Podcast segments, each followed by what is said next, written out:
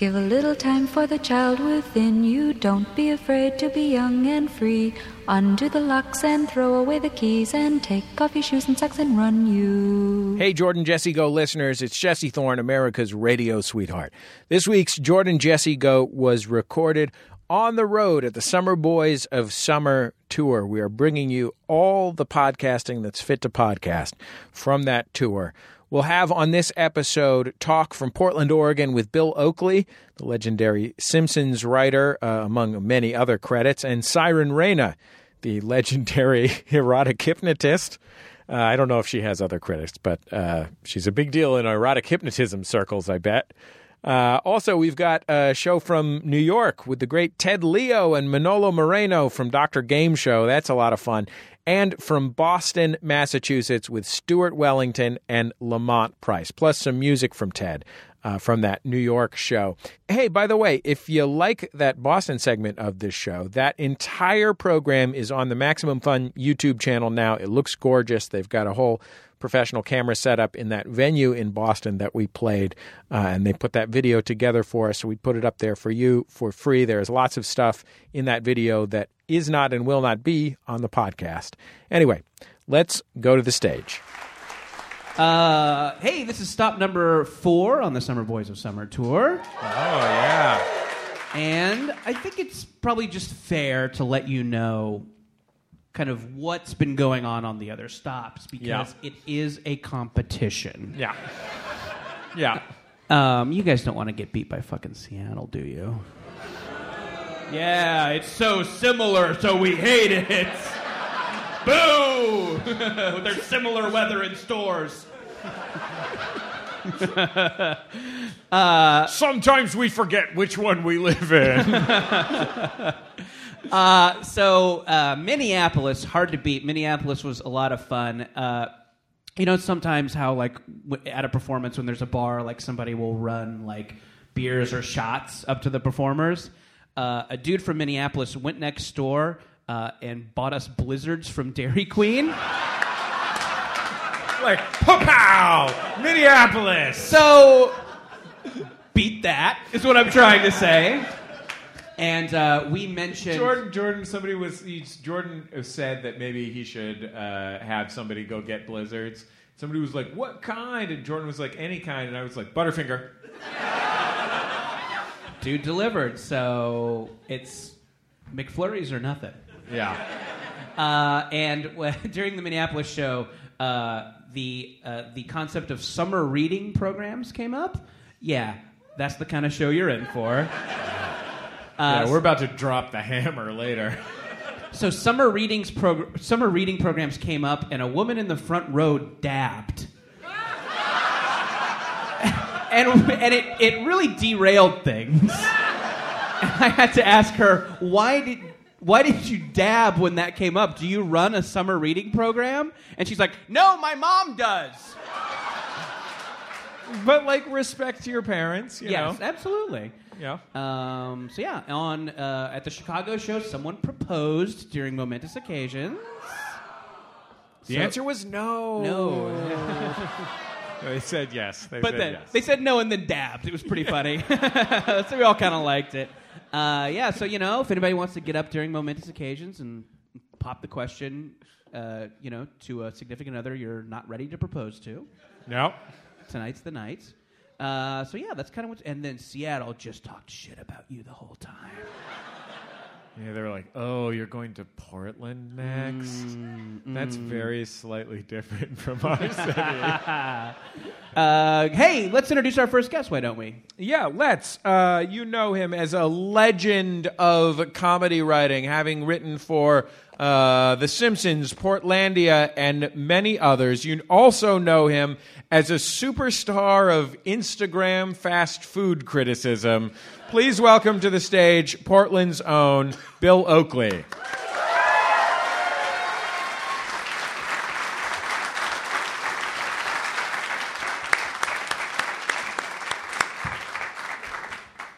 Bill, I I am a uh, I am a Simpsons mega fan. I tried not to, you know, spooge out too hard in the green room. Uh, As people definitely say. yeah, we all say spooge out, right? Uh, I wanted to know, and I am a big consumer of not just episodes of The Simpsons, but I also love Simpsons memes. Yeah. How do you feel about them, or is it something that you consume? I like them a lot. You know, I don't have. I, I'd say I have no problem with the Simpsons memes. Okay. okay. No, I, I mean, there's certain ones that I love. Like, um, well, I like the steamed hams ones because I wrote the steamed Hams segment, of course. Um, get, get up! Yeah. Standing ovation, Steve Ham, get up!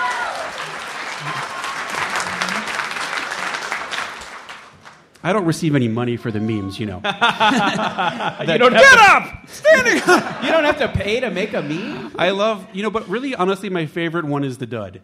If Oh, right. Yes. you know, Can if, you if uh, yeah. yes, I'll explain it. I- I- In in this episode called "Summer of Four Foot Two, there was a scene where they uh, where uh, Homer and Marge play this old vintage board game, Mystery Date, with Bart and Milhouse, and uh, Milhouse draws the card, or uh, the. Um, well, Marge draws, uh, Homer draws the card where he opens the mystery date door, and it's the dud, who is the character that you have to go on a date with, who sucks, and it looks just like Milhouse. And he, he says, he says, "Hey, you, oh." Marge says, "You got the dud," and he goes, "Hey, he looks just like you, Poindexter." He points at Milhouse, but Homer smiles in this crazy, creepy way that has never been animated before or since on The Simpsons, where he has this really slow smile that's kind of, kind of like cropping up, and and so someone well, many people uh, have have remixed this, like they do with these Simpsons memes, into these really bizarre and sometimes nightmarish scenes where, um, for instance, anytime someone opens a door, there is um, a dud, like a, a reconditioned dud, like Homer with the dud head or whatever, and the person who's opened the door has that smile pasted on their face. And so, um, and then the, the best thing really on all of the internet with this is a supercut of the dud, which is on YouTube. It's like 80 of these pasted together with that creepy music from A Clockwork Orange. so, uh, anyway, that's really the end all be all of memes as far as I'm concerned. Yeah. It is a dramatically different way to consume The Simpsons. I mean, Jordan and I have been through through the first three great Simpsons eras, which I would say watching it on television as a 10 year old, uh, t- tough to top that. Watching it on reruns on UHF through your entire adolescence, that's also really great. More recently, the everything is available digitally version, but the let's chop it into tiny pieces and make it crazy as shit. that's something that only today's 17 year olds really Um, but yes, I also want to know about your new career as a uh, Instagram food critic. If you mean career, uh, a job that pays nothing, it takes a lot of time, then that's what this is. Yeah, compulsive hobby is what we could Yeah. also say. So no, I mean, like I, uh, I have a lot of opinions about fast food, and eventually my family got tired of hearing them. So I, I, I turned to the internet and started putting them on there. Um, and for the past ye- a little more than a year now, I've been posting uh, one or two a week, usually little um, reviews of new fast food items. They're little videos. They're uh, uh, attempts at being funny. Sometimes they actually are funny. Uh, as well as on Instagram stories, I post almost daily stuff that people send me from all over the world. And that's actually one of the things I really like about it, too, is that people from Japan or Germany or the UK send me like photos and video reviews of like the weird new items that Japanese McDonald's has launched that week. So um, it's kind of like a clearinghouse for so people are mailing you McDonald's items from Japan? Well, they don't mail me the food; it's just photographs of it. Oh, okay. But yeah, no, they people do that all the time, and I, I get uh, a couple of them a day from all over the world. So it, it's for those people who are interested in. It's not just fast food; it's also kind of like someone described it as the normcore food movement that I am the leader of. It's like frozen pizzas and all sorts of junk like that. You know, the kind of stuff that that that uh, people like me eat. I guess. Was that your was that your uh, the food that you had as a child? Is it a romantic association with uh, or a nostalgic association for you? Oh yeah, totally. I mean, that's like I didn't. We didn't get to go to McDonald's when I was little. There weren't McDonald's everywhere, and we lived out in the country. The nearest one was like 90 miles away, so it was a huge treat for me to go to McDonald's. And it was also like a huge treat to have like a frozen pizza or something like that. So definitely, the deprivations that I suffered as a child have made me overcompensate. Same with video games. To be honest, I didn't have those in now I overcompensate as well. A church, a church. Do you, do you sometimes like just play Bioshock and eat a Stouffer's frozen pizza and think about how you've made it? yeah, totally. Except it's a Wild Mike's frozen pizza, and I'm playing Red Dead Redemption 2. Oh, okay. I'm sorry I made that error. it's very, it's okay. It can be forgiven. It's very close. Thank you, thank you. Um, yeah, so that's kind of an interesting. It's such such an interesting thing to take up, being from Portland, because uh, Portland is very particular about its food. It's very Yeah. passionate about its food. We have been here for. I, I would. say- I mean, we got in from Seattle, so we've been here for four hours, and I've already had five different conversations about where you can get the best bone marrow. Yeah. It is. I mean, so do you, do you feel that maybe Portland is uh, ag- aggressive toward the uh, lionization of frozen pizzas, or do you feel welcomed? I, this is not the best place in the world to be reviewing fast food because, like, we like Portland in general doesn't really like fast food. I often have to drive to Hillsboro or to Wallaton to, to find it, um, and and we also, you know, we have tons of great facsimiles of fast food here. Like as I've told you four times since you arrived, the Steamburger at Canard, which is the, their approximation of, of the White Castle burger, which is spectacular. The burgers at Burger Stevens, which are like the In-N-Out burgers times two or three or four. Um, so like we have tons of delicious food here, and but um, in general, the fast food chains aren't really aren't really here. Do you ever fantasize about living in one of those cities In where Texas or Florida, yes, all the time. So your dream is just to pack up your PS4, some move to Houston. Some dude sent me a itinerary for going to Oklahoma City, where uh, he was like, "Here are 14 fast food restaurants you could visit that you've never been to that are within driving distance at the airport. You can come for one day and eat at 14 places." And I was, it's very tempting, I have to say. I like the idea. the- I like the idea that your, you know, your assistant has one day a week blocked out to take pitches, and it's pitches for cities you should visit with the maximum number of fast food chains you've never eaten. Bill- like, like, like when Totally right. cities are pitching the Olympics. Bill, the intensity when you were describing the fast food crawl that you want to do, it it reminds me of like when you get drunk with a friend and you talk about the craziest sexual thing you've ever done. I'm glad, I, and I hope it comes through to the audience at home that my passion for the, you know, it's like, yes, I can talk about The Simpsons as long as you want, but when fast food comes up, then you feel the passion. yeah. Do you like get sweaty when fast food things are in the zeitgeist? Like, you know, Whataburger was tr- trending on Twitter the other day, or uh, when there's a, a new a menu item everyone's talking about. Sweaty in a good way or a bad way? a little of both. Oh yeah, I mean, like to be honest, I'm a little. eh, Both the Washington Post and the L.A. Times have been kind of creeping in on this. With like, they're doing a lot of like on video fast food reviews these days, and I'm like, guys, you're the Washington Post.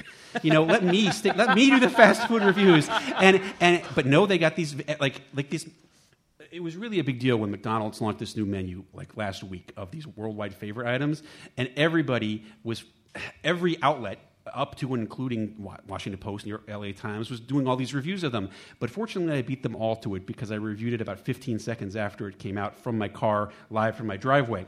So it was definitely one of those things where you, I got a scoop on those other people, and um, that was just kind of uh, kismet because for some reason they had it on the menu early here in Portland. Yeah, no, he's not going to tell you who Deep Throat is.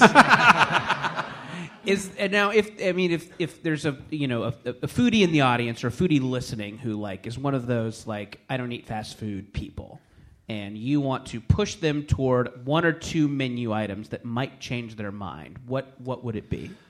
It would depend on where they lived because some fast food places are not like obviously every many people know that In-N-Out Burger has what is considered the best burger in fast food. Uh, so like, but those are only in certain regions. Um, as far as like, honestly, I would say if if you're anywhere in the nation, I would say you really should try the McDonald their fresh beef McDonald's quarter pounder that they launched about a year ago, which is not the same old frozen hockey pucks they've been selling since the 70s. It's fresh beef and it easily rivals all the best major fast food chain burgers. Okay, okay, some some applause for the quarter pounder. I know it's hard. To, it's hard to get people excited about this multi-million dollar, billion dollar corporation, but but but I would say is it's extremely convenient. right. Portland's like put a little kimchi on it and we'll talk.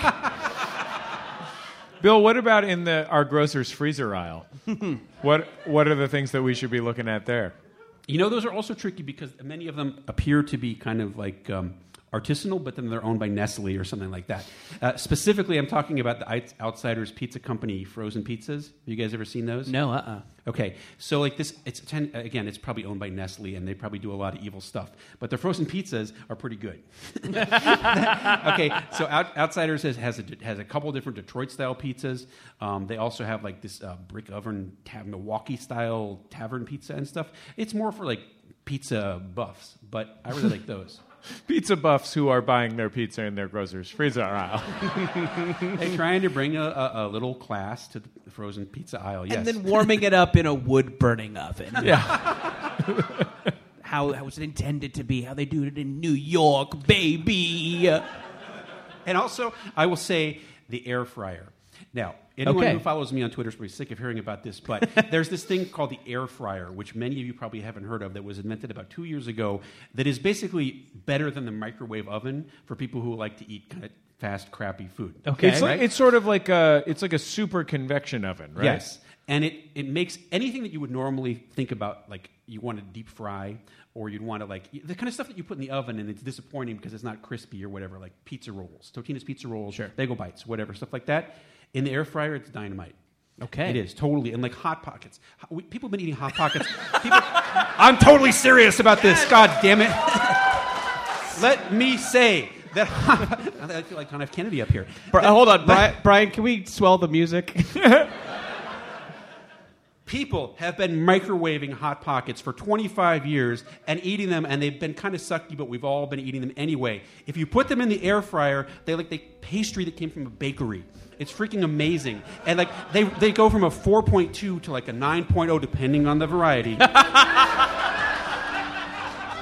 and it, you will be stunned. And then there's also this other crud that you've been, been kind of suffering along with since the 80s, like Totino's Pizza Rolls, Bagel Bites, all that stuff. It all comes up 30, 40%. Uh, you know, comes up from a 3.8 to an 8.2. There you go.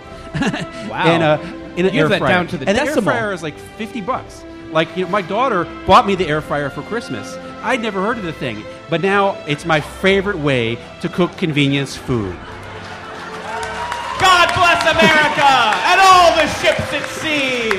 Hot Pockets can be an 8.2. Uh, wow. That was very exciting. Should we bring our other guest on? I would love to. so, some time ago in the momentous occasions portion of our program, uh, a listener called uh, called in. No, it was for the Coliseum. Oh, yeah, sure. Uh, Jordan had asked uh, how many of our listeners had worn a costume on a date that wasn't on Halloween. And uh, we just assumed that most of it, most of them would be like, uh, you know, the Ren Fair. Or Yeah, Ren like that. Fair, like a Comic Con, something like that. Uh, it turned out that there was uh, another type of person who called. They called and said, I'm not sure if this counts as a costume, but in the erotic hypnosis community, we like to wear sequins and other dazzling clothing. and uh, we, naturally, as anyone would, became completely fixated on the idea Yeah. of what's going on in the erotic hypnosis community because why wouldn't you? Yeah, and we and we were just racking our brains, needing more information, and then we thought, hey, we're coming to Portland. uh, and Brian Sunny D Fernandez, uh, always the creative Googler, uh, found us our next guest. Yeah, she is one of the world's premier. I think we can claim that, right? sure. She's got to be at least top 100. Mm-hmm. I mean, if I was one of the top 100 baseball players in, in the world, I'd be really great at baseball, right? Yes, One of the world's one of the world's premier erotic hypnotists, Portland's own Syren Rayna.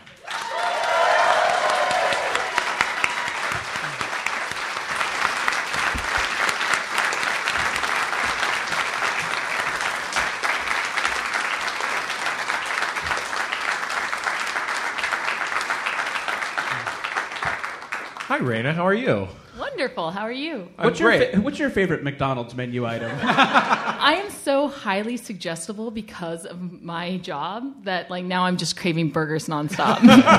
like after this, I want like a pizza burger. That's what I want. Wait, is that just because when you are a hypnotist, uh, it's like being a massage therapist where hypnotists are always hypnotizing each other as a favor? Yes. yeah, you're not wrong. You uh, there's a we have a saying that says you go first. So like I'm usually in it before you are. So welcome to my world. Um, so, uh, so the, the the caller, the caller that started all of this, Mm-hmm. talked about how the the clothing, the dazzling clothing, was used in hypnosis. Uh, you know, uh, the the feel, the sound. Uh, how how how does that line up with your experience? Um, I actually have had a, a fair amount of subs who have called in or who have asked me to do video sessions with them where I wear something sequiny uh, and have pulled them into. Uh, it's a point of fixation, right? So it's uh, finding something shimmery to stare at. A necklace. Sort of like the, the pocket watch and uh, yes, the swinging pocket So watch. in imagine if you're wearing that from head to toe, and it's just all of a sudden your body is the point of fixation, right? And so they they do have um, a large interest in that community towards things that are shimmery, shiny, and I have now acquired. Way more sequined outfits than I have ever had in my lifetime or would ever wear again. I like to imagine that all your hypnosis sessions are basically like a Vegas Cher concert. It's like 12 changes. Yeah, I, you're not wrong. There, I, I wish I could say that's not true. I uh, there's one there's one person in particular who I engage with a lot, who the big point of fascination for them is the fact that they'll go out for a smoke break. And they come back and I'm in something new. And I'm just like, what in my closet have I not worn? Hide the tag. Because it's Yeah. like Have you thought about just like you know one day you know sequence goes out for a smoke break and he comes back and Ghostbuster. I have a head to toe blue outfit. okay. like the the ones that cover your face and everything. Oh, wow. um, usually used for like turning people into furniture, and I have. It's a traditional use, as, yes. as you do. it's it's literally hanging in my coat closet, which is amusing when people come over and they open my coat closet and it's like, here's this blue outfit. What's this for? I'm like, mm. um, Talk more about turning people into furniture, please. I think we maybe ran by that a little too quick. I just assumed you knew. My bad. Well, I know, but maybe the audience. Sure. Oh, that's fair. That's I'm fair, open-minded. Um, yeah, turning people into furniture. So oftentimes there's a kink uh, around the idea of being objectified to a point of being a lamp, right? So we'll. Right. Yeah, it's a thing. And so we'll stick a lampshade on a person's head and give them um, one of the light bulbs that you get from that have the oh, what are they? The hanging, the pendant lights, right? That you can get at like IKEA, and you just make them hold it, or you stick it in their mouth, and then you sit there and you read. Yeah, Wow. that's it. that's the job. So it's interesting. You mentioned you have a lot of subs. Uh, Mm-hmm. Bill has also had a lot of subs. Sounds about right. Thank you. I think that was a good time to say that. Um, the- now you you do have people who who who who do things for yeah, you. absolutely. Um, like what, for instance? Um, so, I mean, there's a lot of things. I work in the world of dominatrix as well as erotic hypnosis and financial dominatrix, which is a subset of domination in general. Um, I have everything from I get. I, for a while there was getting weekly or monthly shipments of wine to my house. I have people who have showed up and cleaned my house. Um, I have had people show up and be furniture. Um, I have not to gesture to you to indicate anything at all there. I'm proud. I have been an ottoman. Damn it. it gave me a boner, and I'm Footstool. not ashamed. For too long, bias against duvet Americans. yes. Can you get someone? Can to, I turn you into a dishwasher? I mean, it's more functional than an ottoman. Sorry, not my thing. Oh, of course. I'm an All right. ottoman Your guy. Kink is, your kink is not my kink. I accept yeah. that. Can you get someone to drive us to the airport tomorrow? Possibly, yeah. Actually, um, I. Yeah. Which one of you? I know there's a. Sh- I saw a shiny necklace actually in the back. There was a. There's a beautiful woman who was walking in and out of the back door, and she has this really pretty shiny uh, pendant around her neck. Caught my attention. Job What- ha- what is- job hazard? What And- is your instrument of what is your instrument of choice for uh, My voice. point of focus? Oh, for point of focus, voice, imagination. I watched one of your videos on uh, YouTube, and sure it you had that Uh, twirly Oh, the thing. spiral. The spiral is a thing like very that. common one. So spiraling, any any of the point of fixations. So the humorous part to me has been that when I learned about Wait, hold on. The humorous part to you is that you're me. an erotic hypnotist. I mean, the list of humor I have is a mile long, but um, no, it's when I first started, they were talking about point of fixation, and they brought into my classroom, not even joking, uh, a spiral on a stick. And then they pointed it at us like this, and then spun it. And I'm like, it's a spiral. And. And then I got into erotic hypnosis and found out that that is a huge trigger um, as a point of fixation. And then it got even bigger to where uh, women will talk about titnosis Go on. focusing focusing on my breasts until you're in a state of hypnosis, which is pretty amazing, right? Because we kind of just do that by default. We focus on something we like and then fall deep down the rabbit hole. And so, yeah, footnosis. Focusing on feet until you're in a state of hypnosis. You can pinpoint anything, anything at all. How do you like hang up a shingle in this field? Like, what do you do? You go to, uh, to a hypnotist's mixer?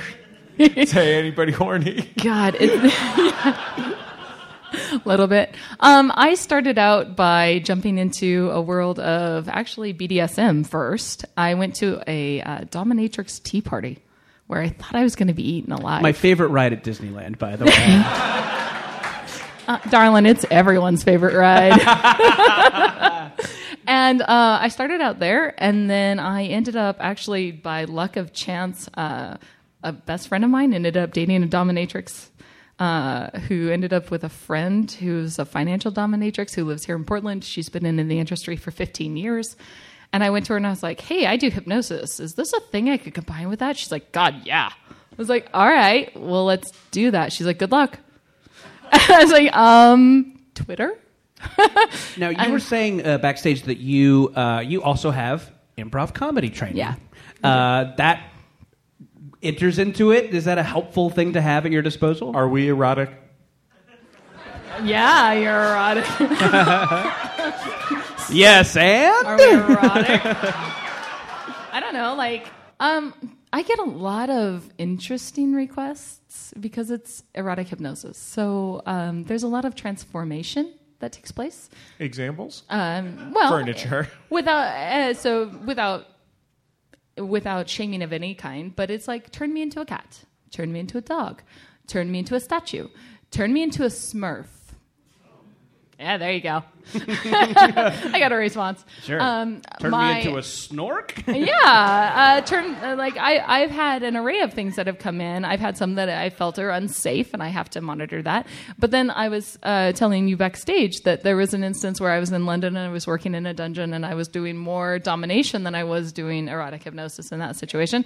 And the person and I had had conversed about the potential of using a, a box that goes around the head that locks down, so you can't see, can't use your head, can't touch your face.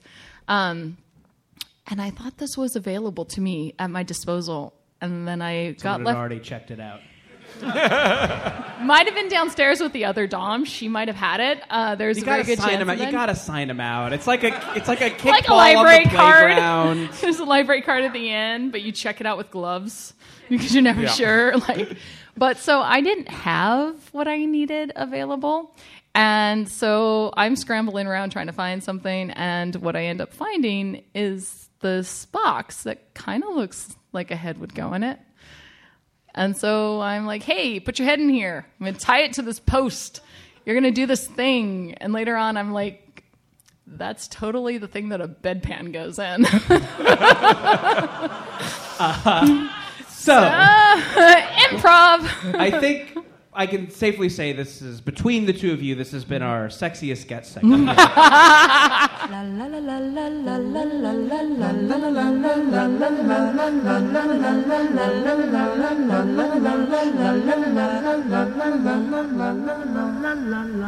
We're taking a quick break from Jordan Jesse Go and the Summer Boys of Summer Tour to tell you that we have our final show in the Summer Boys of Summer tour coming up at Angel City Brewery in Los Angeles on July 24th. We will be joined by our friends the Doughboys, Mike Mitchell and Nick Wiger, as well as the great Allie Goertz from Everything's Coming Up Simpsons. She'll be playing some of her hilarious songs. Plus, our openers will be Story Break, an awesome podcast from the Max Fun Network made by the folks at Rocket Jump. YouTube legends, podcast relative newbies, but they are super hilarious. Really fun gang of dudes. Uh, they basically take anything uh, from the Burger King Kids Club to, uh, well, mostly just the Burger King Kids Club, uh, and they turn it into a pitch for a movie. And they are actual professional filmmakers and uh, scriptwriters, so they know how to do this. It is an amazing thing and, and a, a real hoot. You can find tickets at MaximumFun.org slash Summer Boys of Summer. That's MaximumFun.org slash Summer Boys of Summer. And do not wait, because that is on July 24th, immediately around the corner. Uh,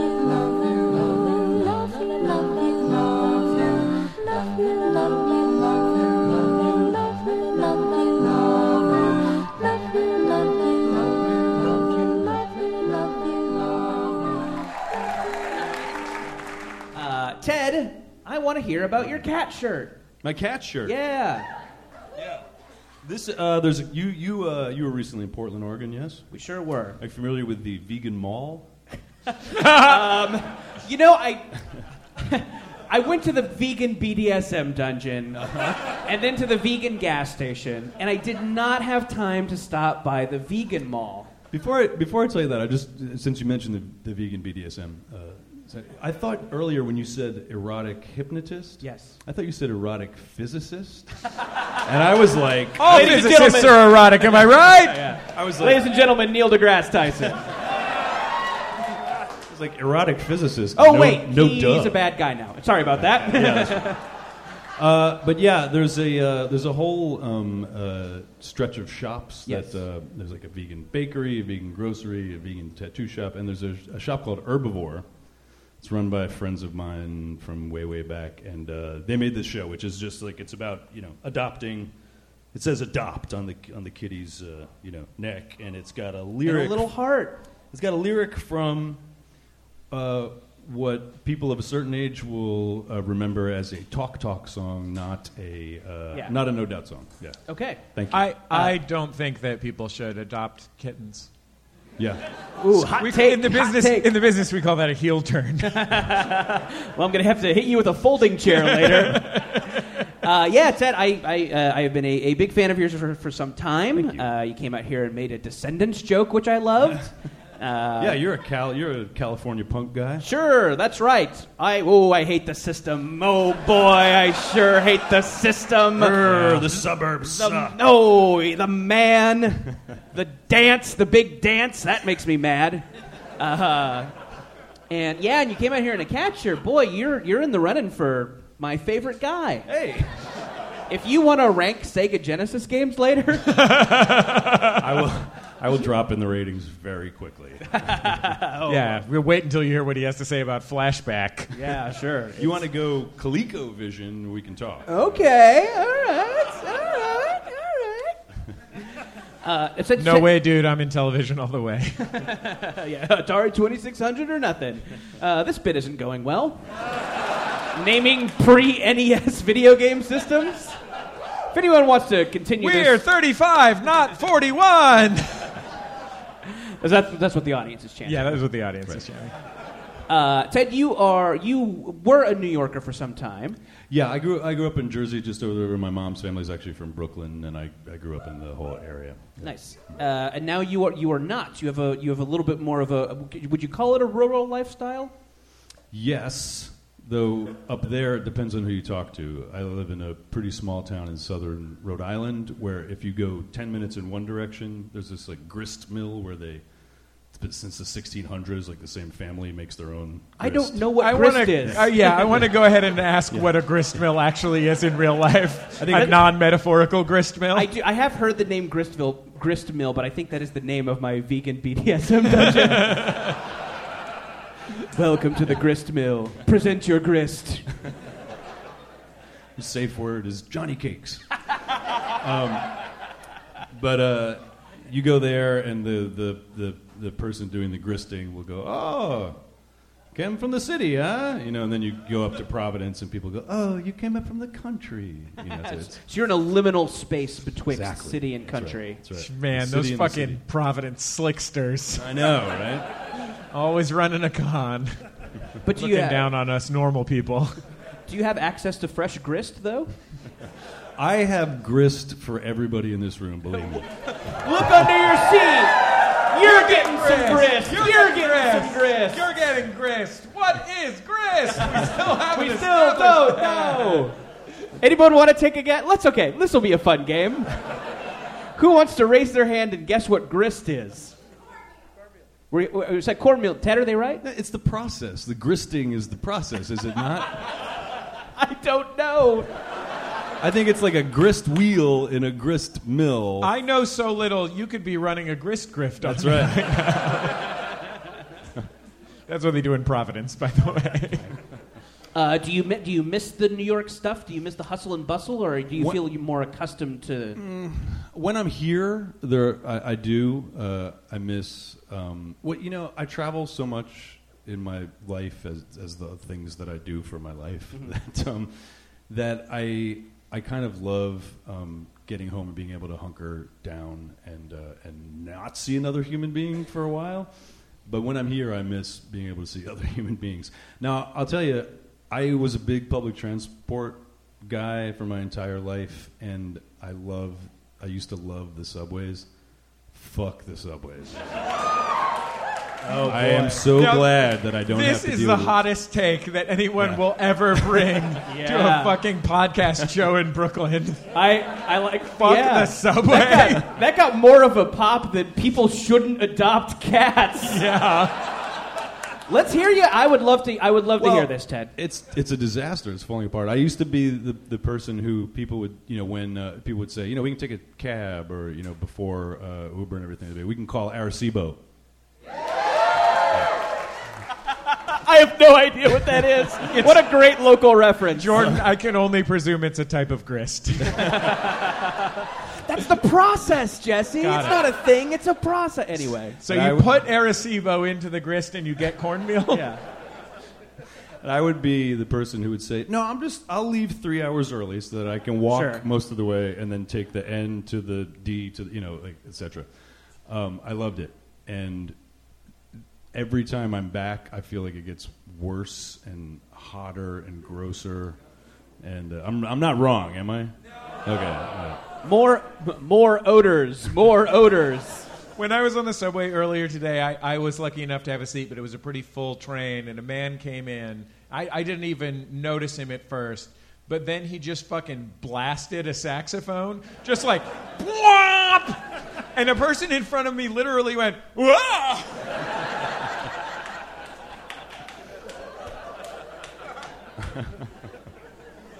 Is this a, a YouTube prank show? what the fuck? Um, but you are you're podcasting now. You've joined Yes. the rest of us and started Right. your own podcast. One of us. One of Yes. us. One of us. Everybody, They uh, literally will not let you get a new prescription at the eyewear store unless you prove to them that you have a podcast. everybody, yell out the theme of your podcast. oh, all right. Nope, don't actually do it. that would be too chaotic. I think I heard someone yell out "drunk Battlestar Galactica recap." Whoa. I want to be on a guest on that show. Two, three people just bought domain names right now in order to start that show. Uh, yeah, how are you? How are you? How are you finding the podcast audience v the rock and roll audience? well, uh, I don't know. Um, I mean, we haven't. It's a very well. This is a very lively audience for a podcast audience. Sure. Uh, We haven't done really any live shows uh, Yeah. other than the one at Max Fun Con a couple weeks ago. were, do- were those people applauding because you said Max FunCon or because you emphasized the last syllable so Well- enthusiastically? I emphasized it, Like and you could have a- been like Pinochet. Yeah, yeah. Em- you have to. I emphasize. gotta give it up for my boy Pol Pot. I'm sorry I mentioned Neil deGrasse Tyson earlier. We'll get back to safe ground, genocidal dictators. Yes. uh, so we were talking. I don't know if you heard this bit of the patter up top, but we've had pretty good luck on this tour with like people sending things up that we know they know we would like. uh it's mostly uh, fast food desserts with candy mixed into ice cream. Sure. Yeah. Yeah. so far. Is there anything in particular you would like fans to send up? Because nothing has come up so far, and frankly, I'm bummed. if a Ted Leo got to got to pick something for someone to run and get and bring on stage, what what what would it be? Would it be a fast food ice cream with candy mixed in? Definitely not. Okay. No, that's not. Uh, you know, that's. Uh, it's not good for the singing voice. I think generally cold, cold things in general, creamy things added to the cold, Sure. and then lumps on top of that. It's Yeah. just, that's not. You know. So no one send up cold lumps. Every that's not true. Every night before she goes on, Adele just fucking gobbles a twister. Boom, ready to go. No, I, I, uh, I'm good. There's, I've got a Poland Spring, which, as we all know, is, does not actually come from the spring anymore in Maine. Oh no, Very angry about that. Yeah. And the spring was never in Poland.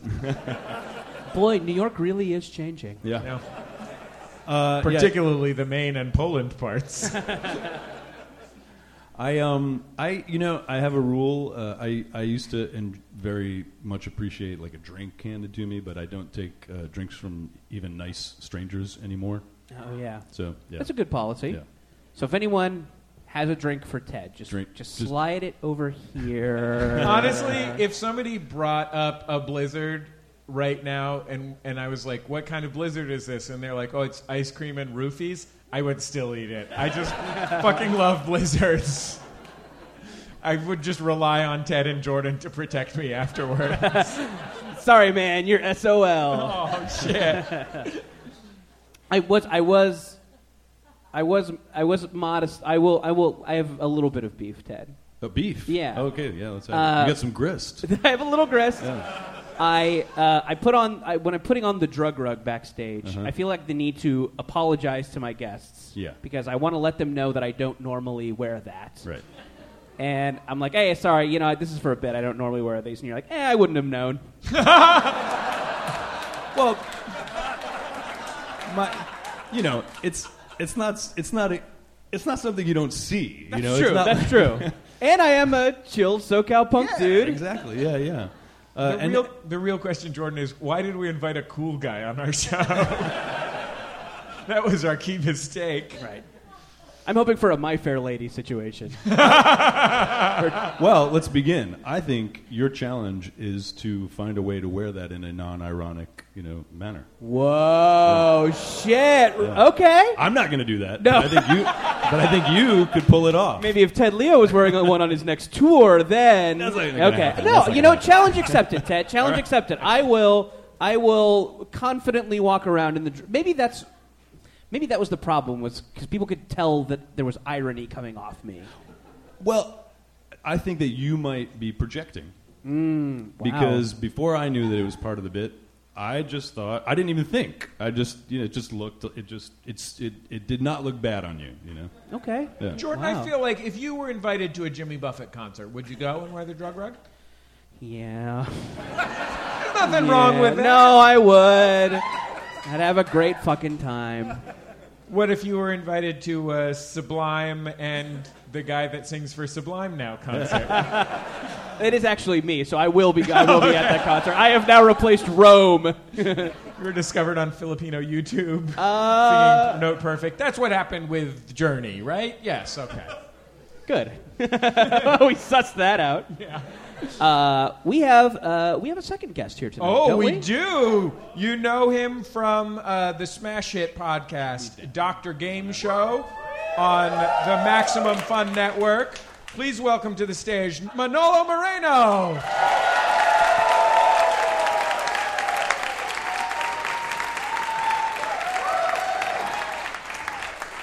Manolo's the kind of performer Thanks. who just steps out and seizes the stage.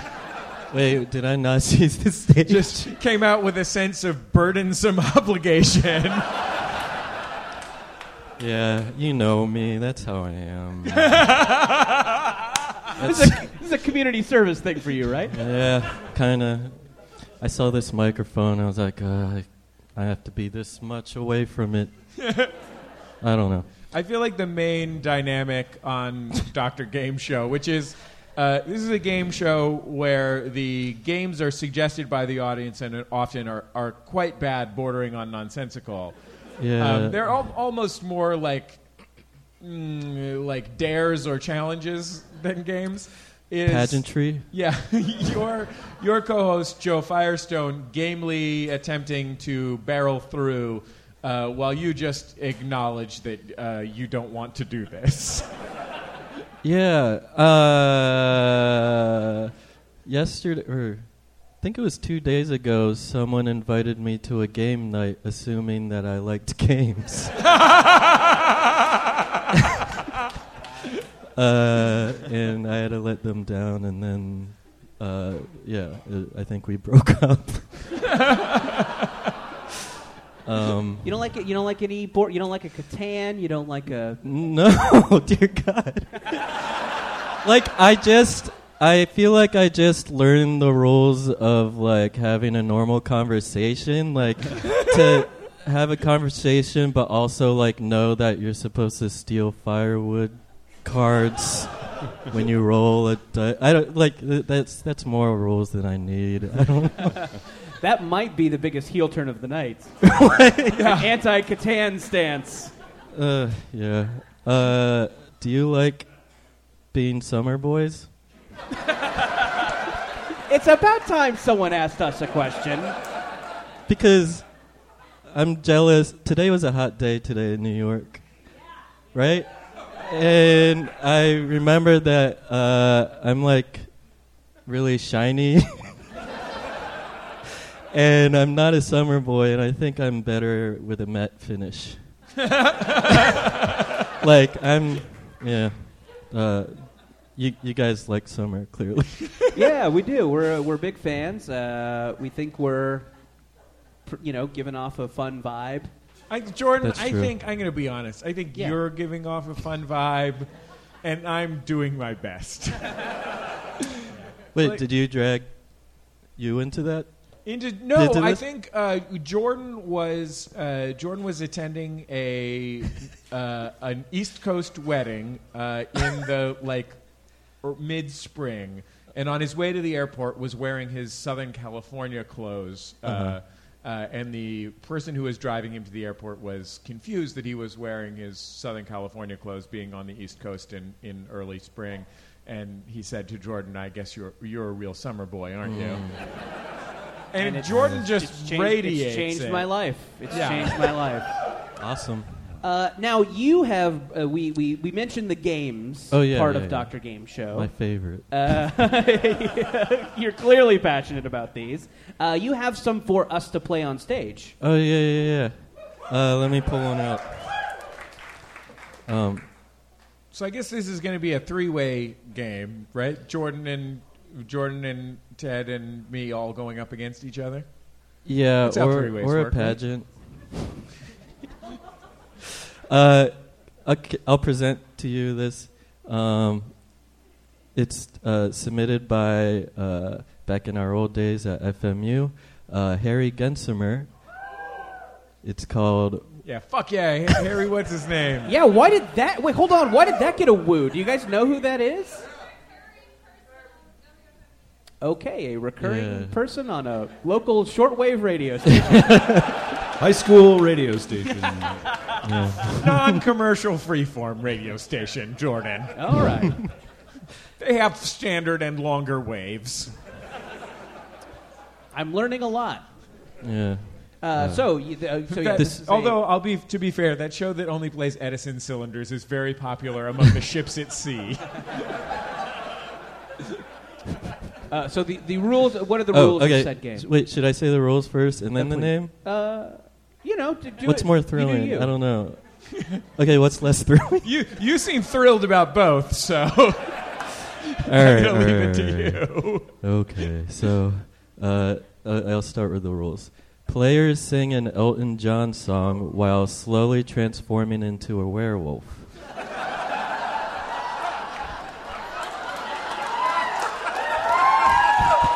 Ah, yes.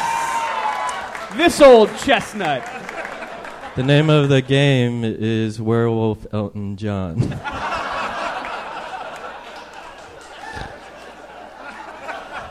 Well, I went to see Rocket Man, so Yes. I'm good. I'm good with this. How are you? How are your guys's?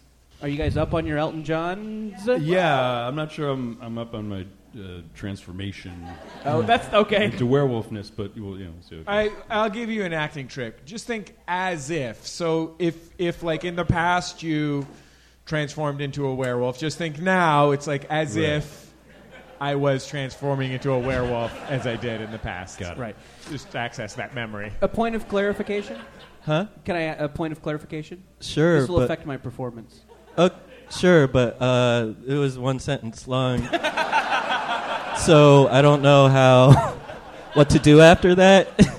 it's up. It's anyone's. Yeah. But yeah, please. Uh, I was. Are we? Are we Elton John transforming into a werewolf? Are we someone like singing? Are we just like someone doing karaoke? That's a good him? question, are we, Jordan. that are is we a the good Rocket question. Uh, let me refer to the rule. uh, it's not in the rule books. Uh, Okay, let me ask says- you this. Okay, please. If we have a why I a don't like- donkey on the team, can he kick field goals? yeah. Uh, it's not in the rule book. I, can, I, I can go first.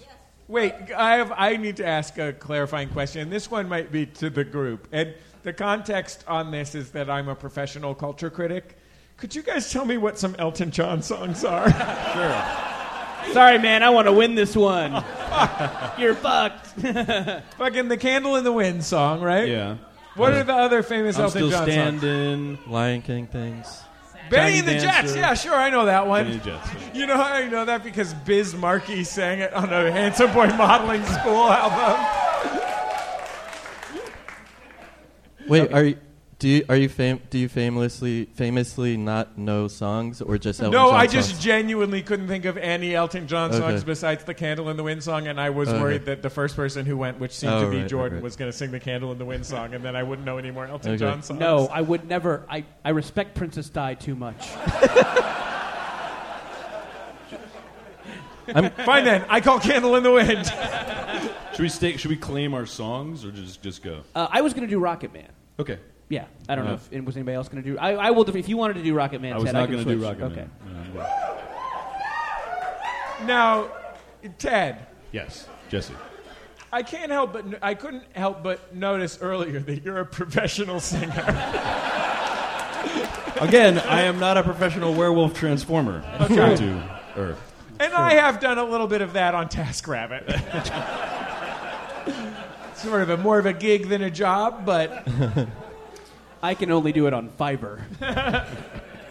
um, okay, uh, well, I'll go first if you guys don't. Unless anybody, does anybody else want to go first? I'm easy. I'm easy. All right. as long as I get that candle in the wind jam. We could play another game to determine who goes first. yeah, what else you got in there? Oh, uh, No, we're fine. We're fine. We're fine. We're fine. We're fine. We're fine. You We're go fine. first. You go first. Fuck.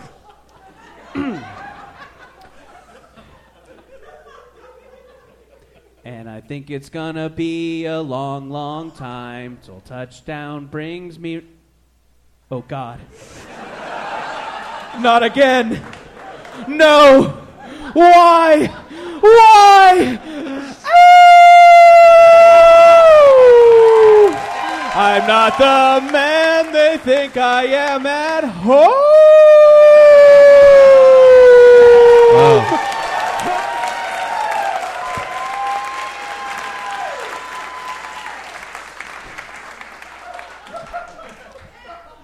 You teen wolfed it. Like you got better after transform. As Teen Wolf got better at basketball, right? Is that how it works? I got better at singing. That's what werewolves call teen wolfing. Because normally they just stop saying words when people play this game. I think. Who? How? How do we win? Uh, I could refer to the rules. I think a donkey has to kick a field goal. Yeah, three points or whatever. Uh, yeah. I did. I I did it. Yeah, you sure go? did. Shit. Anybody else? Should I go? Yeah. Okay. Go ahead. When are you gonna come down? Excuse me. That was weird. I don't know. I don't know what happened right there. I think Ted's maybe hasn't turned into a werewolf before. let me try that. Let me start that again. When are you gonna come down? I don't know. I'm, I don't know what's happening. I apologize. Give, give me. I'm just gonna. I'll just start one more time. When are you gonna come down? I really don't know what's going on. I apologize. I'll just cut to the chorus. Okay, we'll just do that.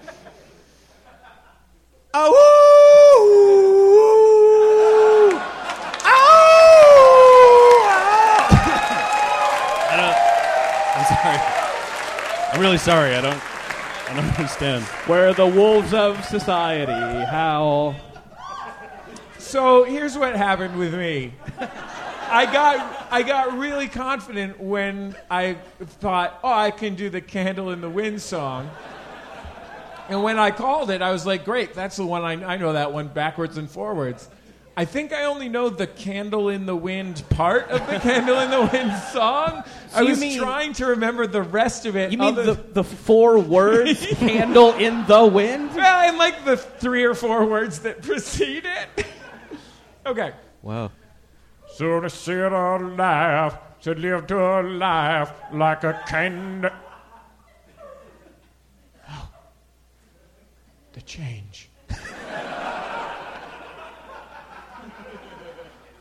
She's here. So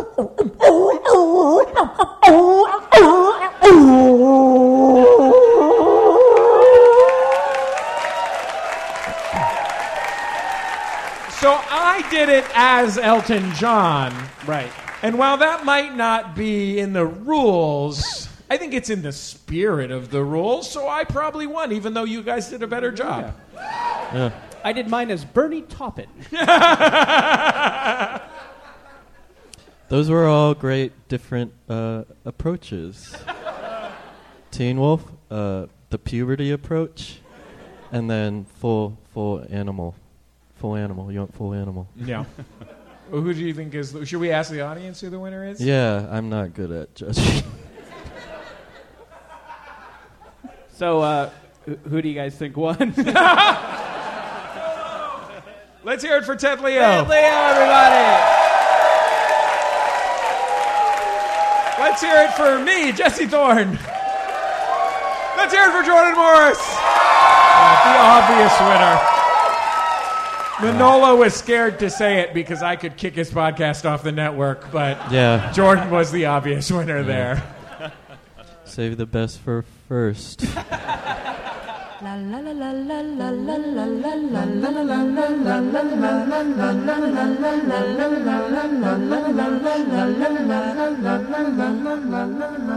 la Hello, Internet. I'm your husband host, Travis McElroy. And I'm your wife host, Teresa McElroy. And together we present Shmanners. it's extraordinary etiquette. for ordinary occasions. we explain the historical significance of everyday etiquette topics, then answer your questions relating to modern life. So join us weekly on MaximumFun.org or wherever podcasts are found. No RSVP required. Check out Shmanners. Manners, Shmanners. Get it?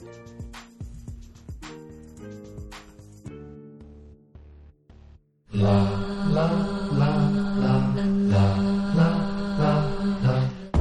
the dawn of time, screenwriters have taken months to craft their stories. But now, three Hollywood professionals shall attempt the impossible. Break a story in one hour. That's right. Here on Storybreak, I, Freddie Wong, Matt Arnold and Will Campos, the creators behind award-winning shows like Video Game High School. have one hour to turn a humble idea into an awesome movie. Now, an awesome movie starts with an awesome title. I chose The Billionaire's Marriage Valley. Mine was Christmas Pregnant Paradise. Okay, next we need a protagonist. so I've heard Wario best described as libertarian Mario. And of course, every great movie needs a stellar pitch. In order to get to heaven, sometimes you gotta raise a little hell. That's the tagline! Check out Storybreak every week on MaximumFun.org or wherever you get your podcasts. La la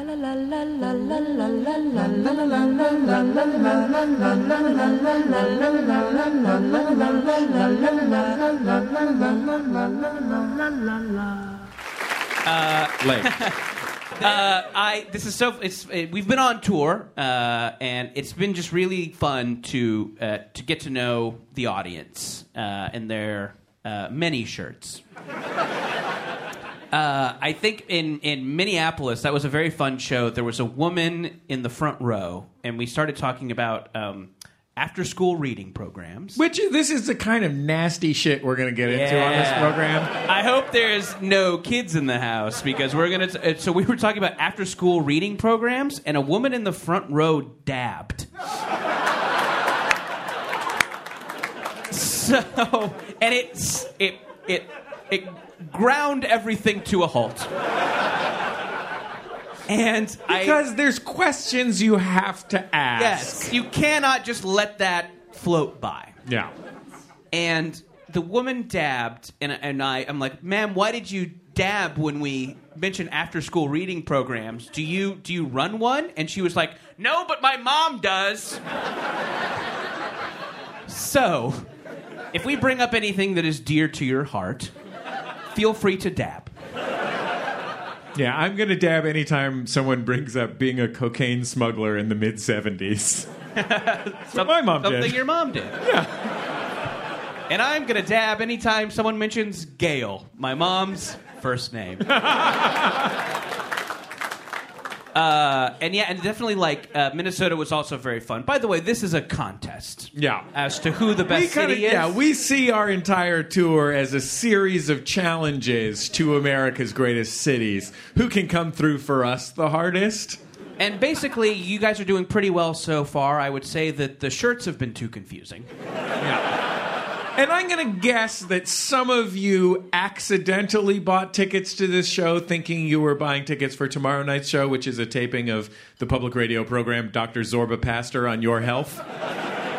Possibly calling all Pets fans are here on accident, but Uh, but Minnesota was very fun because our venue. You know how you know how like you know when when you're doing a sh- you know when you're on stage and like sometimes like you know like fans they'll send up like a beer or a shot or something.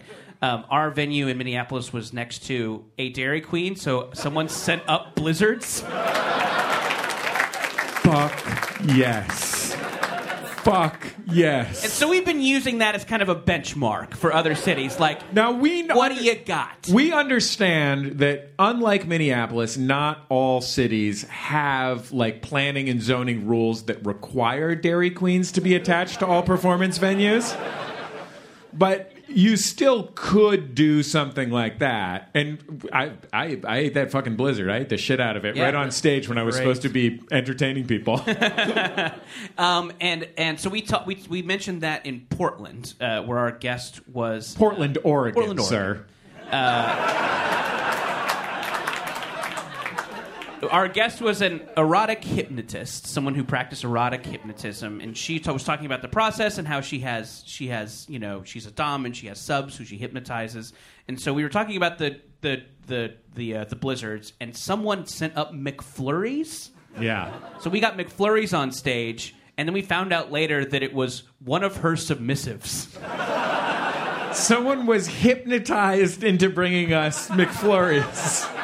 But it's like the the main issue there for me personally. Yes. Was like if you're gonna hypnotize someone into bringing an ice cream mixed with broken pieces of candy treat, McFlurries are obviously the worst one. It's a bummer. So I mean, Minneapolis still beating Portland. I personally liked it because I like eating a dessert knowing it helped someone to jack off. so if you want to send us anything that will help you jack off, I'm open to it. yeah, I don't see anything wrong with that. Uh, I was worried that because we're not here for that long, that I was not going to have a quintessentially Boston experience. And while that was happening, I really did. I, and for the folks at home, uh, can we describe the performance space? There's the audience, and then there's a big window that kind of looks out onto the street. Um, and a guy in a Celtics jersey shot a double middle finger up.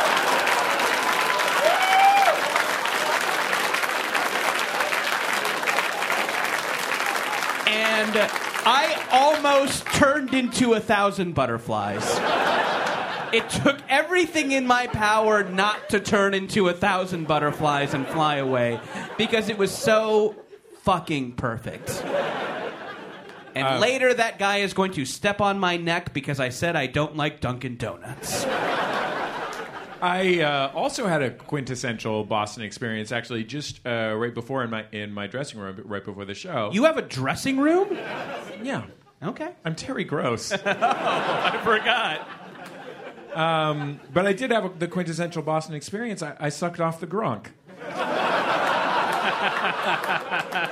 Is that what that noise was?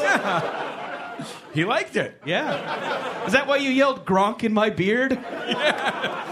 Well, I yell that to get pumped for shows, but in this case, he was there to do it. Yeah. Cool. Uh, hey, Yeah. we've got a guest. We have a guest, one of Boston's favorite sons. You know him from his web series for the local NBC affiliate that we were just talking about backstage, and of course, as a brilliant stand up comic. Please welcome to the stage Lamont Price.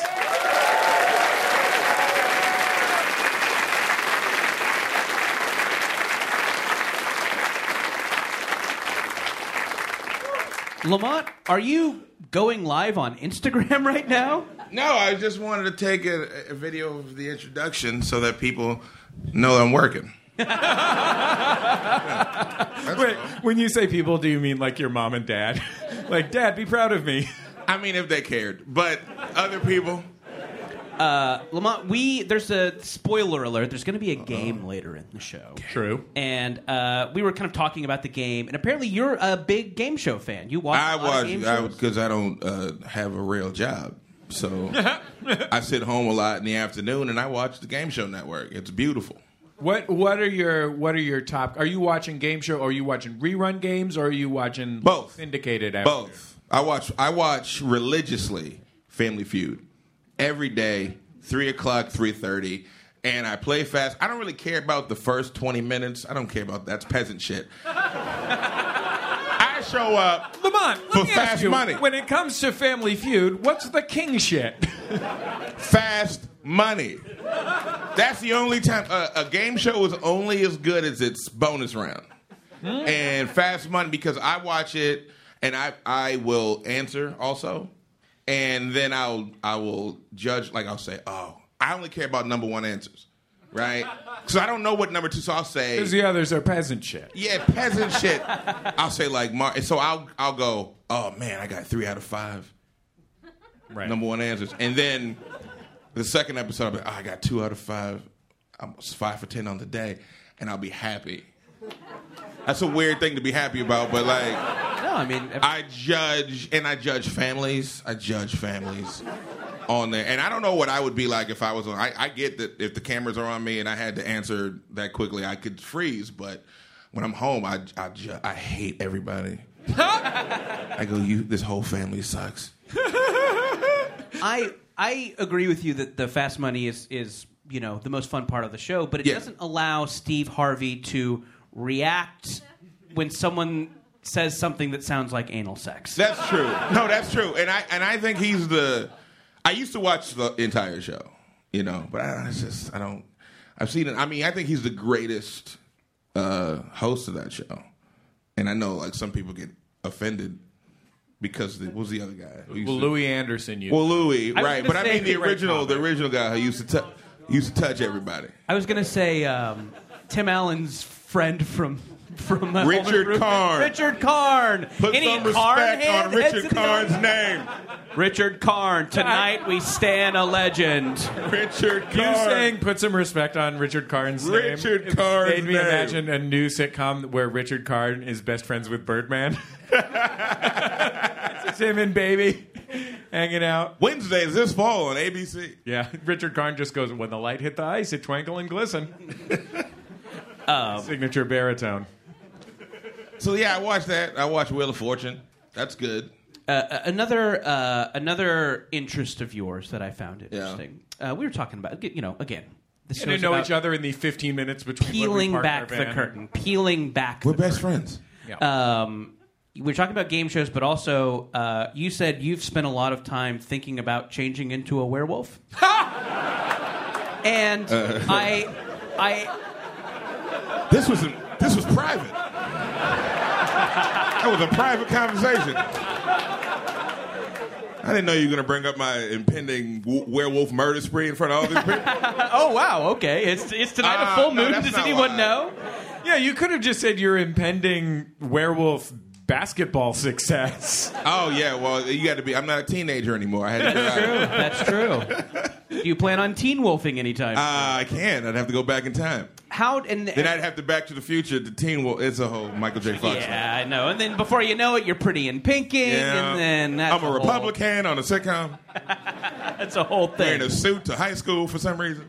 Um, wh- so when I when you said I've spent a lot of time thinking about changing into a werewolf, I started to ask you more about it, and then Jesse yelled, "No, save it for the podcast." Because here's the thing: Yes. werewolves came up organically in our conversation. You know, I mean, you know, you're out with a friend, you're having a drink, you're talking werewolves, and and Lamont didn't just say like. I, I wonder what it would be like to transform into a werewolf, which is a standard. That's like within the standard range of responses. Yeah. What Lamont's Lamont? Uh, let's do. We can do a dramatic reenactment. All right. Hey, so, he, I'm saying something regular about werewolves, just making casual conversation.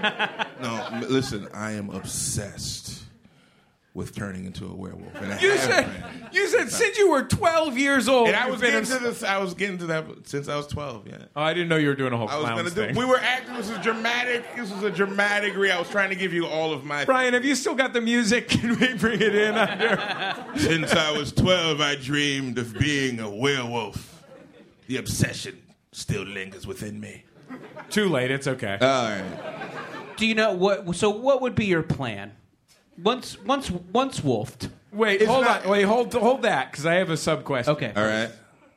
Do you remember the day you became obsessed? Like, why? How can you tell that it was definitely since you were 12? I just, I, f- it, has, it has to be one of those 11, 12, 13 years. I just say 12 because that was a fun. Seventh grade was Just cool. in, in seventh grade, a werewolf. I came to enjoyed your seventh day. grade somehow. That's not a popular thing to say. Not, not a lot of people. Yeah, that is I- like that is like easily one of the worst years in school. I I don't know what you know what it was. I was a weird kid where I didn't care what other kids. I don't know why. I I didn't think I was better than it. But the big thing when I was a kid was if somebody like made fun of your mom or something like that. Right. That would be you know them fighting words, right? So this kid came to me one day and he goes, "Yo L," that's what they called me. Yo L, so and so said something about your mom, and I I went okay. and he went, so that's it? You're not gonna you're not gonna fight him? I'm like, no. And then I said, this is what I said, and I don't know where it came from. I go, look, he doesn't know my mother. so whatever he says about her is irrelevant. And and if he does know my mom, well then she's got some explaining to do.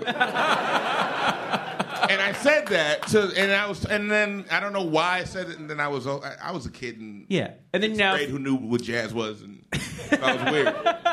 You were like, you were just hanging out. You're just like, dude, I got important shit to worry about. Like, like, how the fuck I'm going to turn into a werewolf? Yeah. I Excuse have, me, that I'm was gonna- my thing.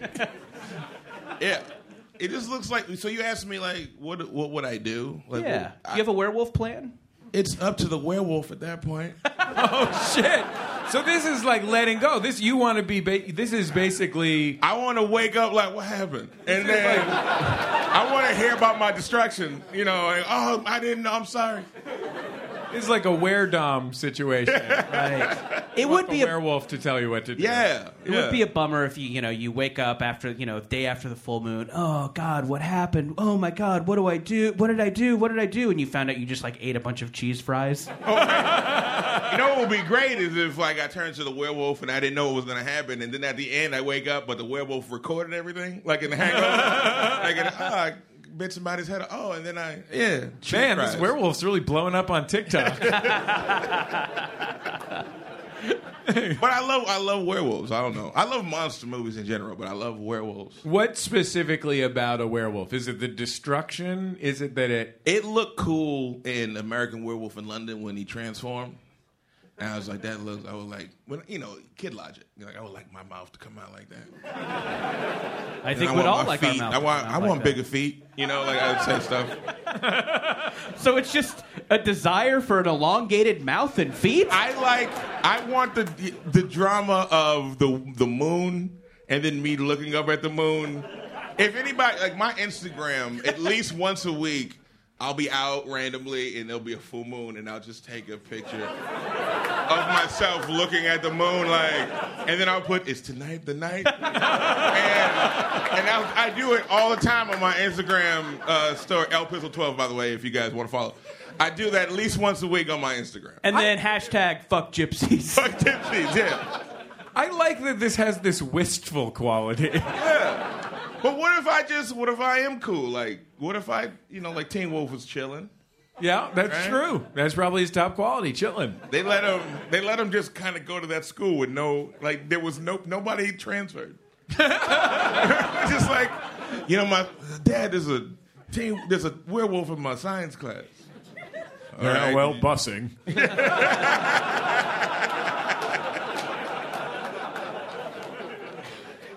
So there was a there was in that movie there was a part where Teen Wolf comes into school and he's breakdancing and he's like, well, he's not breakdancing, he's just the coolest kid and he's got the, the Letterman jacket and everyone loves him.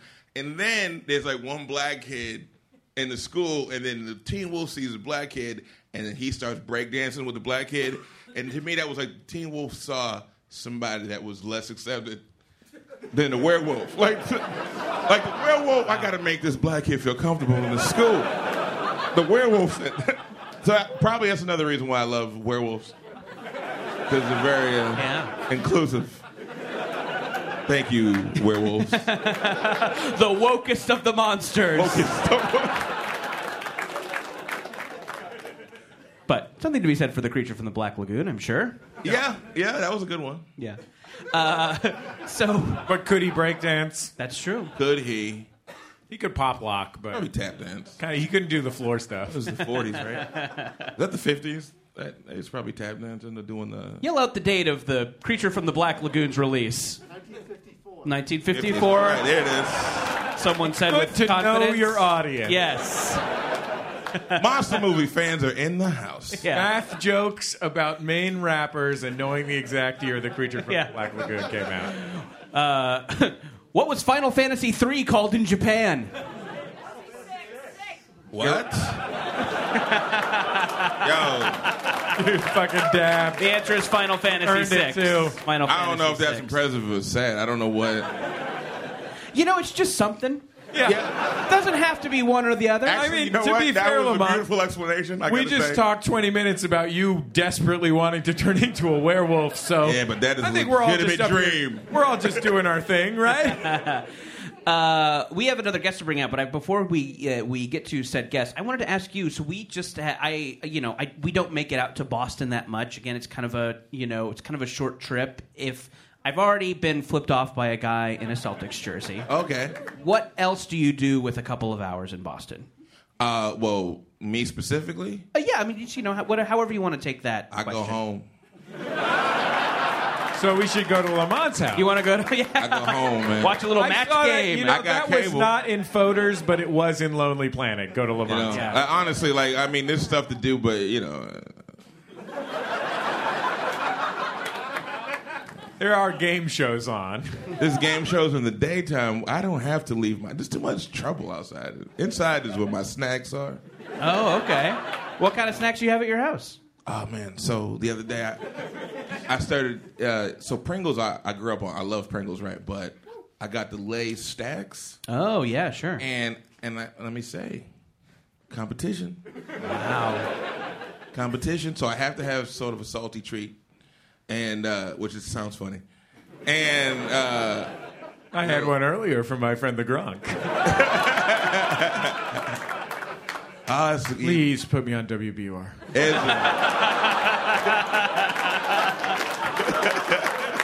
All the Gronk badly. cum jokes you could handle. No, it's just like a thoughtful interview with Lynn Shelton or something. bottle that Gronk. Yeah. So you you stack lay stacks, stack lays. Yeah, good stuff. And then something, then and then some. Uh, I got turned on to this.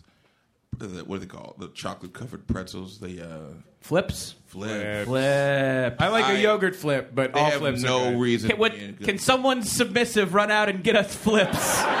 we need them now. We need the flips. We need upwards of eight bags. Yeah, that'd be nice. um, You have to when you're buying it. You have to say it's for your daddy. So okay, cool. So after the show, uh, we're all going to your place for flips. Hey man, let's do it. Oh, cool. Got Uh, weed and everything. uh, we have another guest. Yeah, we do. You know him as the handsomest man in podcasting. He was kind enough to come all the way from his home in Brooklyn, New York City. He's one of the hosts of The Flophouse. Please welcome to the stage Stuart Wellington.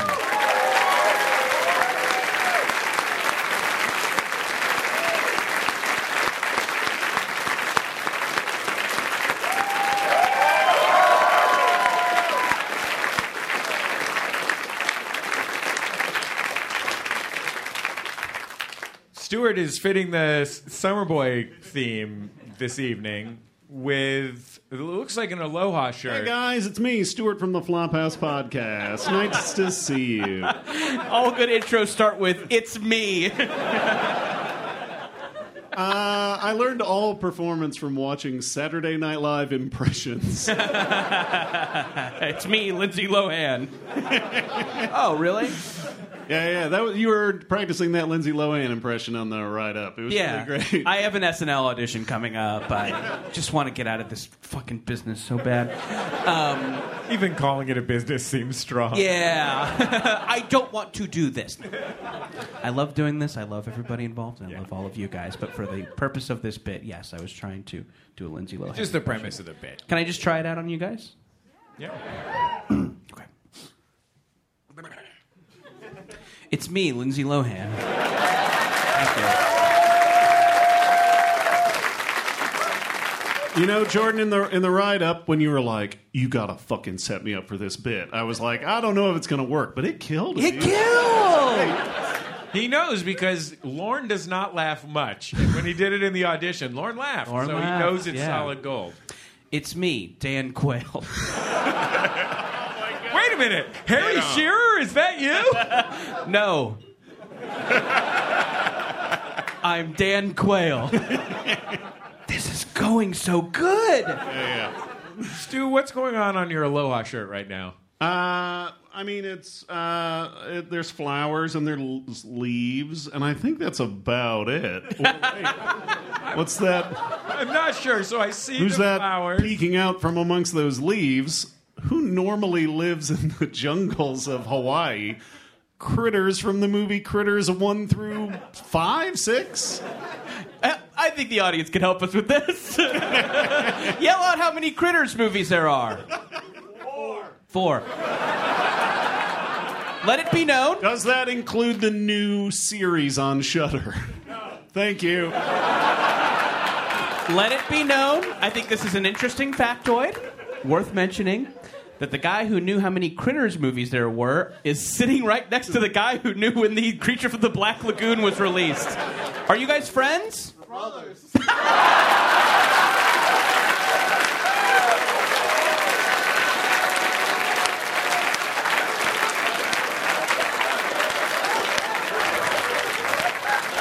So you guys Kiss, grew up in kiss, kiss, kiss, kiss. I can see I can see Jesse over there mentally calculating how to pitch them on doing a podcast. Have you guys thought about playing D and D together? Maybe giving advice. Who knows?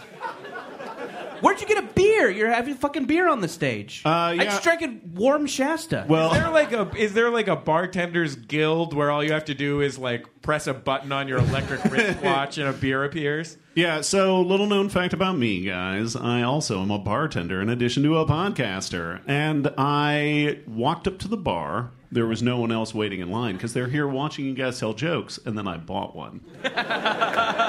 Great story. there's, there's a bar here and nobody's drinking? Really? Oh, you're all. Okay, nope. Most of you are drunk. I'm sorry. I did not know. Maybe that's why this has been going so well. Certainly isn't, hasn't been a good show.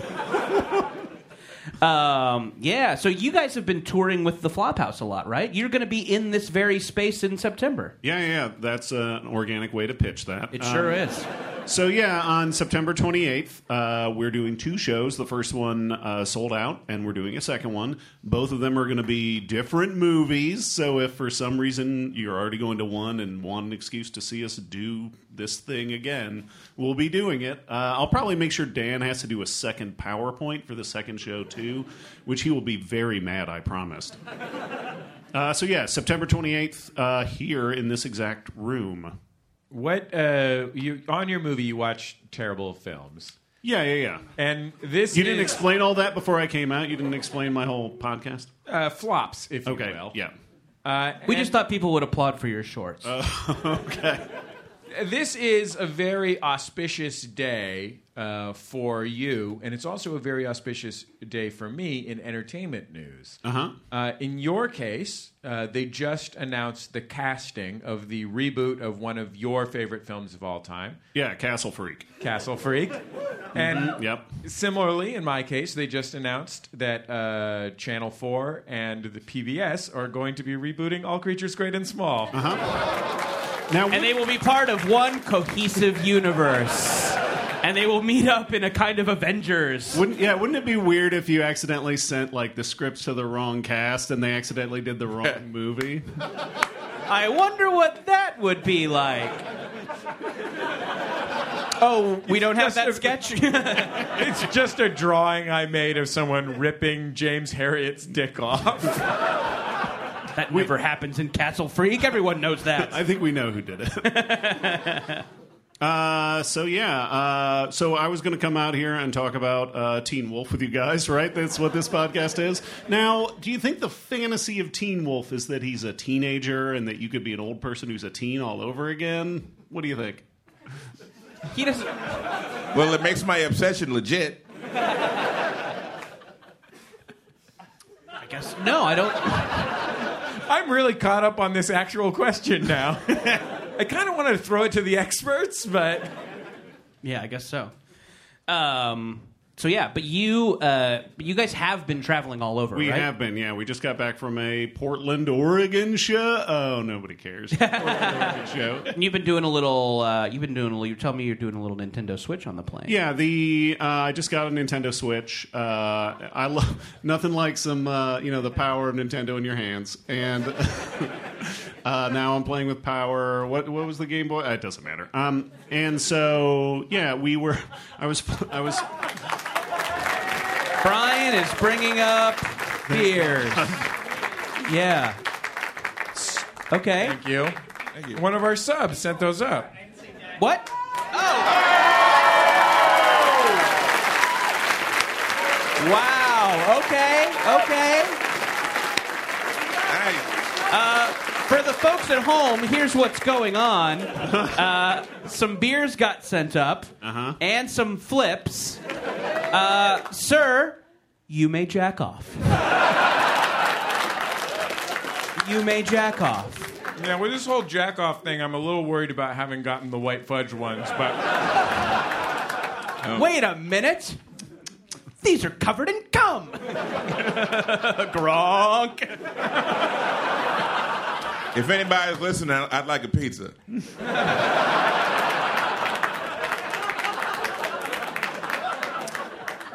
But not not a, bucks not a white pie though, right? Not a white clarify pie. that, Yeah. Because that might be covered in cum. Should I explain all the cum jokes? Yes, thank you. Uh, yeah, so I was uh, I was just recently flying back from Portland, playing uh, Dark Souls on my Switch. A uh, oh, thank you. Uh, I didn't design it; I just bought it and played it. And I'm, I'm sitting there next to my- Anybody here from Anor Londo? Location in Dark Souls. Uh, Yeah. This guy gets it. yeah, I mean, I'd like to have words with their guard system. Uh, not a good tourist location, Anor Londo.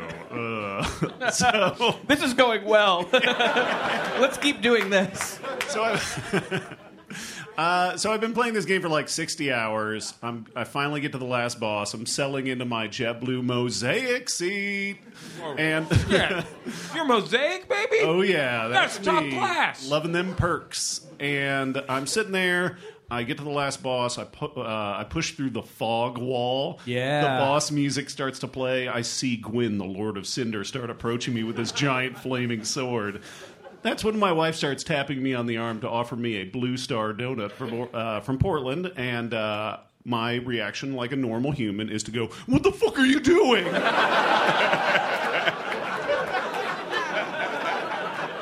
And then you yelled, "I want a divorce."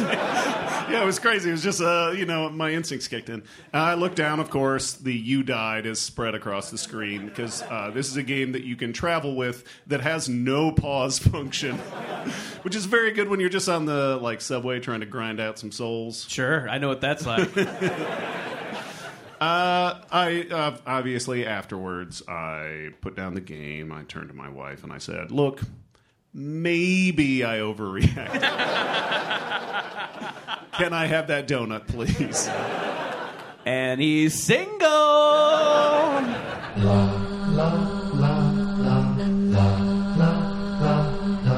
Uh, you know him as one of the hosts of Maximum Fun's podcast, The Art of Process. You know him as a rock and roll super celebrity.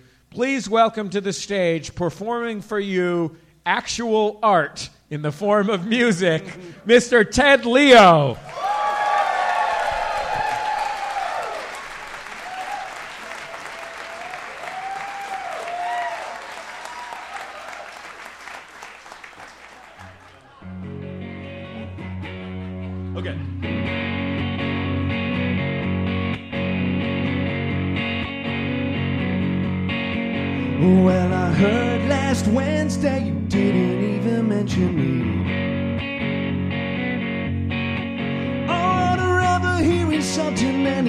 Me intentionally.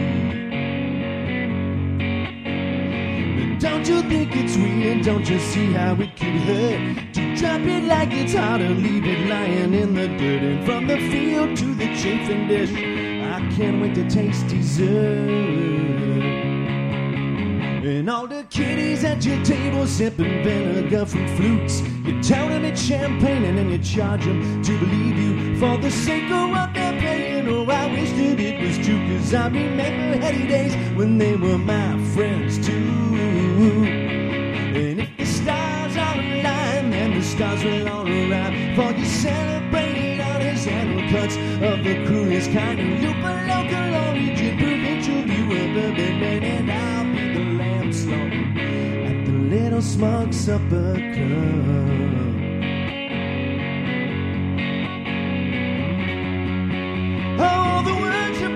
Tongue you just gave lip service to, and all the slumming, it was nothing more than fun to you. A lot of damage I've done, but I've been damaged too. And though the damage isn't done, none of it's done to you. At Thursday morning brunch, I just sat back amused but wounded too. All embarrassed as I crunched upon a carrot for an amuse bouche.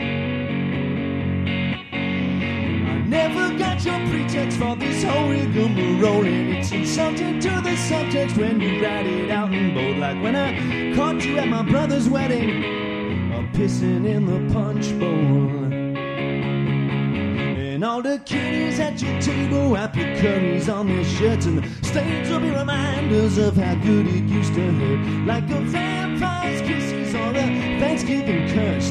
Like opening up a bottle and always giving you the first. And if the stars are aligned, then the stars will all arrive. For you celebrated honors and cuts of the cruelest kind of loop a local origin, provincial view of urban man, and I'll be the lamb. If the little smug stars are aligned, then the stars will all arrive. While you serve it up cuts of the cruelest kind of a local origin, provincial view of urban women, I'll be the lamb slaughtered at the little smug supper club. The little smug supper club. little smug supper club. The little smug supper club. The little smug supper club. The little smug supper club.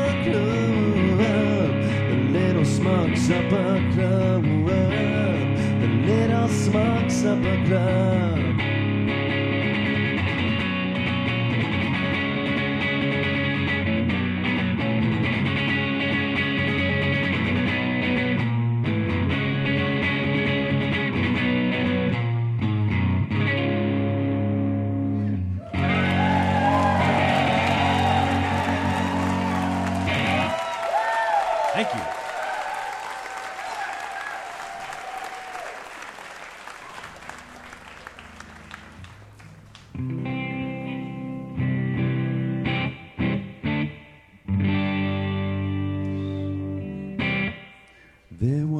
Resolution pending on the United Nations floor.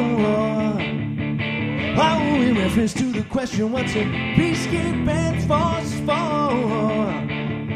Who believed it would be solved in a day? No one walked out of that building on the 8th of May, and they turned to the one-eyed way.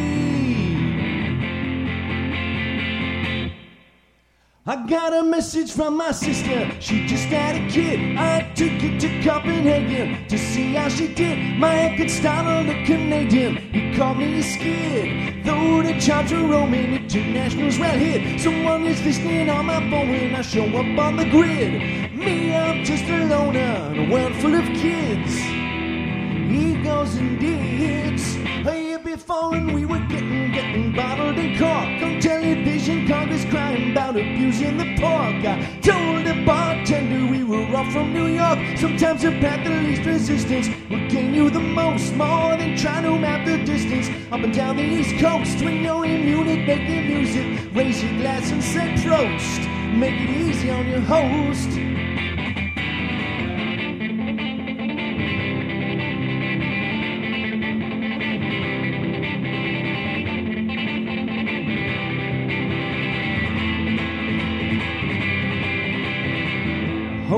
Mountains and far away. Your champion of mockeries of justice still dog my steps till I see that next smiling face. A little goodwill goes a mighty long way. A little goodwill goes a mighty long way. I finally made it up to Sweden to see it little Dub. Some folks remembered honest meeting and bought me no grudge. From the bartender, complimentary mugs. Oh, if only I could stay a while. Of all the years I made up.